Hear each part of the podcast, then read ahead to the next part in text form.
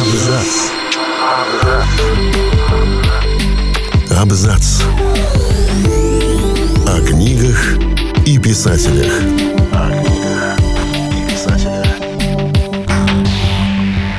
Всем привет, я Олег Булдаков, и сегодня я расскажу вам о Герберте Уэллсе.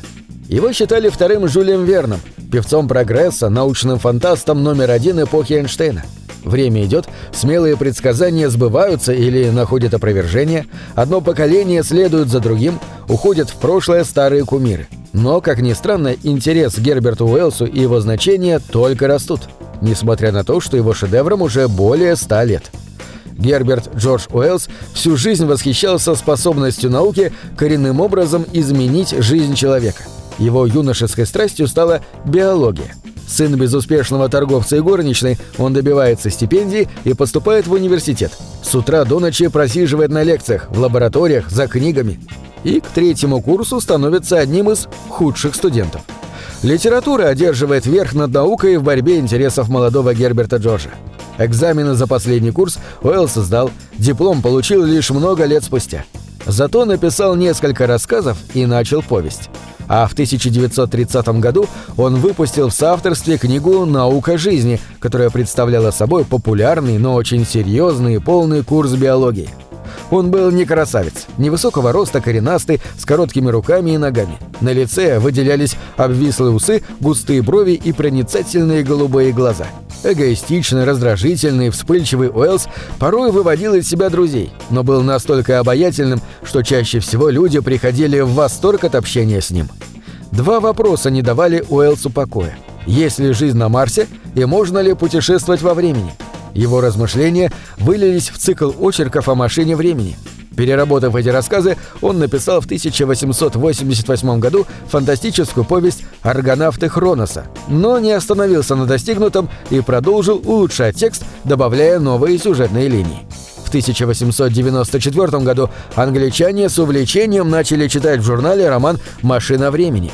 Успех Уэллса был триумфальным, восторженные рецензии стали появляться, не дожидаясь финала – когда закончилась журнальная публикация, роман издали отдельным изданием сразу в Англии и в США. Книгу читали в захлеб, автора называли гением. В «Машине времени» Уэллс рассуждает о будущем человечества, точнее, о его конце. Когда побеждает прогресс, человек проигрывает. Герой, переместившись на 800 тысяч лет в будущее, застает закат человеческого общества. Аристократы превратились в изнеженных элоев, а потомки рабочих – в звероподобных людоедов-морлоков. Дальнейшее путешествие тоже не сулит и ничего хорошего. Разумная жизнь исчезла, уступив место огромным крабам и зеленым лишайникам. Уэллс был первым, кто сделал фантастику не темой, а литературным приемом, который использовал для критики современного ему общества. В романах «Остров доктора Моро» и «Человек-невидимка» он выступает против вмешательства в законы природы. Герои обоих романов – безумные ученые. Один решает хирургическим путем превратить животных в людей, другой стремится к неограниченной власти, получив невидимость. Оба экспериментатора гибнут в результате своей деятельности, но автор относится к ним с симпатией. Это бездушное общество озлобило гениев и обрекло их на одиночество. Как результат, ученые потеряли главное свое качество – человечность. Большинство книг автора критики называли ненаучной фантастикой – в «Войне миров» он описал лазер, и это вызвало улыбку. В романе «Когда спящий проснется» упоминается бытовой видеомагнитофон. В рассказе «Земные броненосцы» предсказаны танки. «Война в воздухе» рассказывала о применении самолетов в сражениях, а «Освобожденный мир» нарисовал мрачную перспективу атомной войны. Эйнштейн, услышав про атомную бомбу, не задумываясь, заявил, что это чушь. Спустя 30 лет атомные бомбардировки превратят японские города в пепелище. Время все расставило по своим местам. На данный момент сбылось более 80% предсказаний писателя. Возможно, будущее еще откроет для нас тайны невидимости и путешествий во времени. Взаимоотношениям человечества и космоса посвящены два известных романа автора «Первые люди на Земле» и «Война миров». В них земляне встречаются с высокоразвитой инопланетной жизнью. Если в первом романе встреча происходит на Луне, то во втором марсиане прилетают на Землю, чтобы уничтожить людей и завоевать планету. Скажите, банально? Сейчас да, а тогда, в 19 веке, страшно. С именем великого фантаста связан самый громкий скандал о воздействии средств массовой информации на общественное сознание. 30 октября 1938 года молодой режиссер Орсон Уэллс сделал радиопостановку «Войны миров». Поданный видео-радио новостей аудиоспектакль вызвал панику в Нью-Йорке. Люди, включившие трансляцию на середине, поверили в нашествие марсиан на Землю. Паника была не такой уж масштабной, но газеты раздули из нее сенсацию, и в результате в Америке были ужесточены законы радиовещания. Сейчас это может показаться неочевидным, но сто лет назад роман восприняли как очень жесткую критику колонизаторской политики Великобритании. Вместе с тем, «Война миров» стала миной замедленного действия под имперским сознанием британцев. Ибо совершенно неважно, кто оккупирует Лондон – марсиане или войска Кайзера.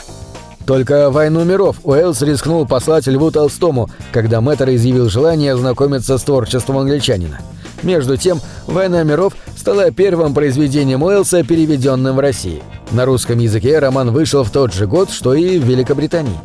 Развивая тему будущего людей, Уэллс переходил к утопическому или к антиутопическому жанру. В романе «Когда спящий проснется» англичанин XIX века впадает в 200-летний анабиоз и просыпается в тоталитарном обществе, где человек – лишь живая машина.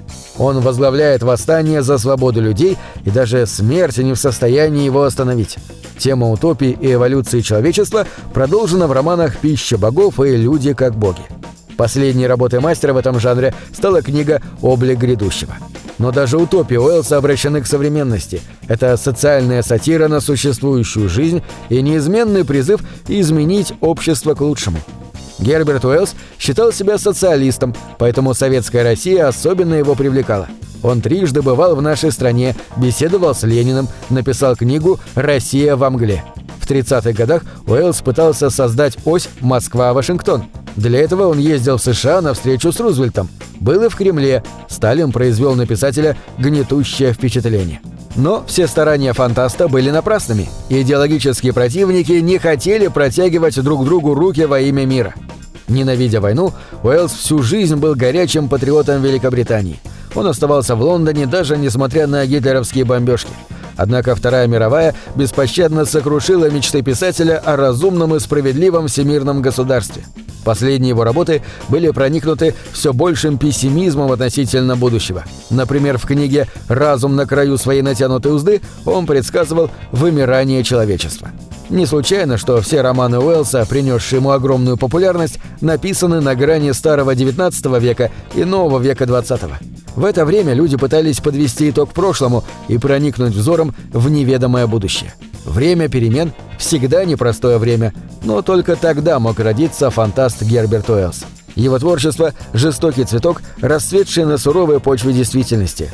На этом все. Читайте хорошие книги.